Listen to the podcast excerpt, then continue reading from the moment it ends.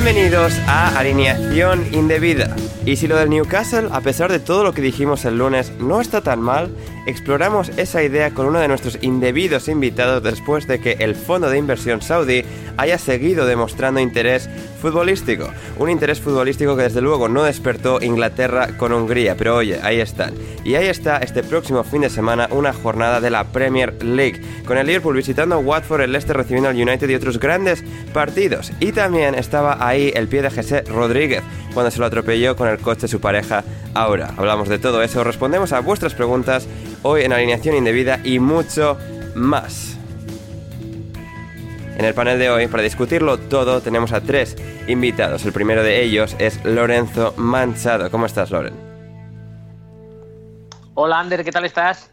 Eh, pues bien, eh, sí, correcto. Vengo aquí para, hablar de, este fantástico fondo saudí y tal vez matizar un poco, tal vez matizar un poco, eh, porque creo que no se me entendió bien lo que quise decir el otro día, pero bueno, luego si, si tú lo crees conveniente, pues se puede matizar. Se puede matizar, sí, sí. Bien, perfecto, lo, lo, haremos. Y también en la compañía de nuestros otros dos invitados, Héctor Crioc, uno de ellos. ¿Cómo estás, Héctor? Hola, buenas noches. Eh, muy bien, muy bien, muy contento de, volver aquí al, Patreon, donde, donde se corta el bacalao. Y la verdad es. que hoy con, con bueno, con, esto es lo que normalmente se llama una reunión de, directivos. O sea, solo tenemos aquí gente de, alto standing. Correcto, correcto. Efectivamente, la última persona de alto standing es Gonzalo. Carol, ¿cómo estás, Gonzalo?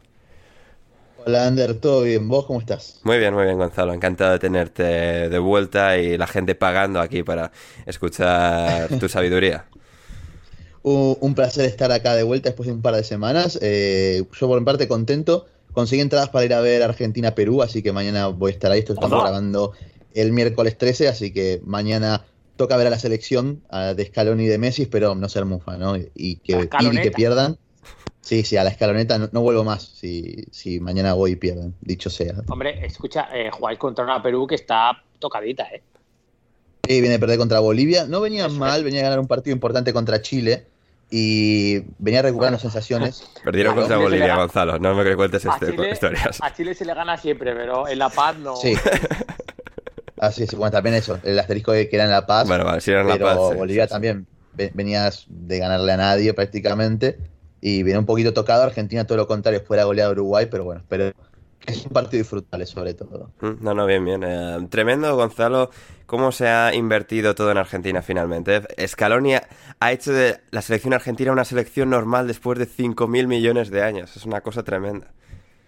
Sí, sí, sí. Sobre todo el gran cambio, quizás, obviamente, no más allá del deportivo y demás, el gran cambio que, se ve es en el entusiasmo de la gente en general, ¿no? Eh, el lunes fui a sacar las entradas, por ejemplo, y había ocho cuadras de fila para sacar entradas y se fila una hora para, retirarlas. Eh, ya están compradas, digamos, ¿no? Ah, Pero eh, la gente como loca tratando de sacar y conseguir sus entradas por internet que se agotaron al toque, o sea, es, es la, sobre todo cómo se transfiere toda esa buena energía que da, Argentina con, con Scaloni, con el grupo, con Messi, De Paul, lo Chelso, Paredes, con todo, con Emi Martínez, por ejemplo, sobre todo. Eh, en, en, Twitter Argentina, por ejemplo, se comparte todo el tiempo las respuestas que se ponen entre ellos en Instagram, por ejemplo, y cómo toda esa buena energía se transmite en la gente. Y como incluso quizás en ciclos anteriores, o iba muy poca gente y encima la gente que iba terminaba eh, abucheando a la selección, silbándola o lo que sea, y ahora es todo lo contrario, ¿no? El, el domingo fue una fiesta en el Monumental y por lo menos se espera que, mañana sea un poco más de lo mismo. Bien, bien, fantástico. Y muy bien, habiendo tocado lo que es la selección argentina actualmente y el buen estado que, está experimentando. Loren, em, a ver, los matices, los matices, porque el otro día nos quedamos a gusto con el Newcastle y quizás lo hicimos injustamente, ¿eh? quizás no, no expresamos bien todo lo que había que expresar y hoy hemos adquirido una nueva perspectiva, especialmente tú, eh, después de que se haya reportado el interés del Fondo Soberano de Arabia Saudí en comprar, después del Newcastle, también el Inter de Milán. A ver, Loren, después de todo lo que rajamos el lunes, vamos a matizar. Quizá el otro día yo hice una apreciación indebida. Claro, porque de todas maneras, el otro día ya lo dejamos deslizar un poco, porque creo que fue Rafa Pastrana el que sabiamente, como es normal, porque seguramente fuera el más culto de lo que estábamos por aquí, o al menos el que mejor lo disimula, eh, ya dejó caer aquella famosa cita de Grosso Marx estos son mis principios, si no le gustan tengo otros. Y, obviamente ya dejamos de utilizar un poco que todo esto nos parecía mal porque no había tocado nuestro equipo. Claro, Claro. ahora parece, ahora parece que tal vez los nuevos ultramillonarios puede ser el Inter de Milán. Y hombre, yo creo que esto hay que matizarlo un poco porque a lo mejor otro día me expresé con demasiada dureza. Pero yo no creo que esta gente esté haciendo nada malo tampoco. Quiero decir, ¿qué están haciendo? Están queriendo meter dinero, revitalizar unos cuantos equipos que están un pelín venidos a menos y oye, pues vamos a darles tiempo a ver qué hacen, porque es que a lo mejor estamos jugando muy rápido. Claro, claro, es, es un buen matiz, porque claro, nosotros con, con, nuestra superioridad moral el otro día, no, es que no respetan los derechos humanos en Arabia Saudí, es que asesinan Bueno, a bueno. gente. Bueno, será el único país donde no donde hacen esas cosas, ¿sabes? Quiero decir, es que, vamos a ver, yo creo que nos precipitamos el otro día un poco. ¿Habrá que dejar a la gente hacer? A ver qué ideas trae. claro, claro, es que al final, quieras que no, quieras que no, Es que, eh, a ver, te voy a decir una cosa. El Inter de Milán ahora mismo, su mayor accionista es Suning, que es un fondo de inversión chino con un montón de inversiones por todo el mundo y tal. A ver si es que en China se respetan todos los derechos humanos. claro, con la población uigur en el oeste del país es poco, ¿eh? Ay, pues por ejemplo. Claro, por ejemplo. Sí, sí, sí. Y claro, al final, es que, es que, a ver, querría, querría llevarte la contraria, Loren, pero es que estás presentando argumentos sólidos.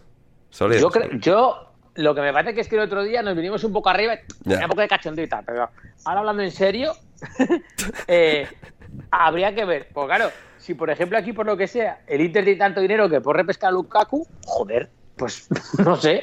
eh, yo ya he estado mirando precios de, de turbantes y de cómo arreatarte una toalla y todo eso. He visto mis tutoriales yo ya. Yo puedo salir en Chiraba tranquilamente a, a- a ver al Inter aquí a la terraza. Claro, claro.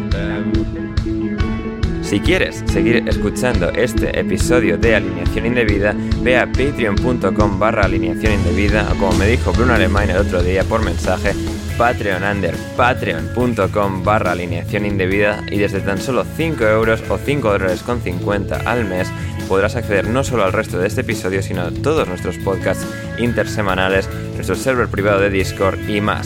Así que no lo dudes, si quieres respaldar este proyecto y que podamos seguir haciendo el podcast Alineación Indebida, suscríbete en Patreon ya.